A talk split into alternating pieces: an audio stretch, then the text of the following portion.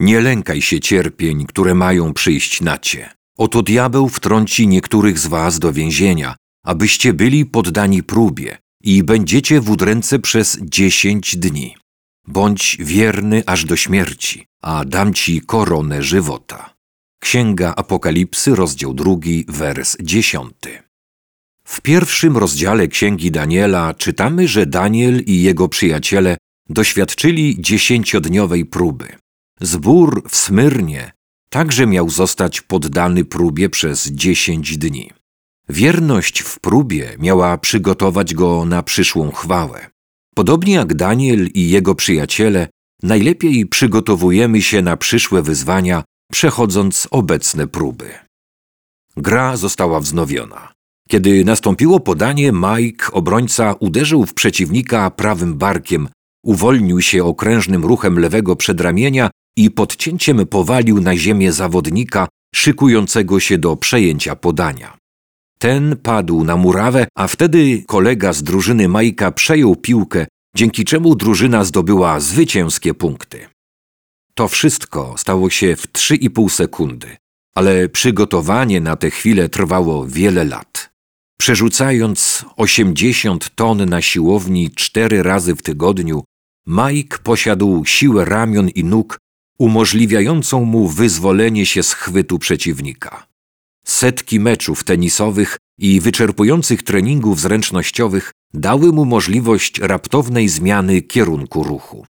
Tysiące czterdziestometrowych zrywów i sprintów pod wiatr pozwoliły mu wytrzymać maksymalną prędkość, kiedy przeciwnikowi zaczynało już brakować powietrza.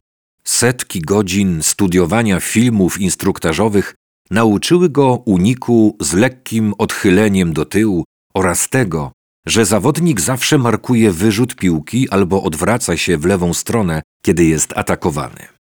W ciągu około 3,5 sekundy Mike wykonał znakomite zagranie i zmienił wynik meczu. Aby posiąść siłę, zręczność, szybkość i umiejętności strategiczne pozwalające mu pokonać przeciwnika, musiał wycierpieć wiele trudu i bólu. Trening nie był zabawą, może z wyjątkiem gry w tenisa. Każde ćwiczenie pozwalało mu być odrobinę szybszym, trochę silniejszym i bardziej zręcznym niż dotychczas. Wszystko to przynosiło rezultaty na boisku.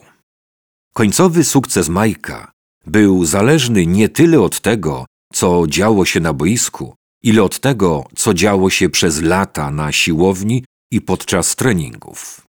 Wieniec zwycięstwa, olimpijskie trofeum, obiecany przez Jezusa zborowi w Smyrnie, nie był przypadkowym efektem postępowania tamtejszych chrześcijan.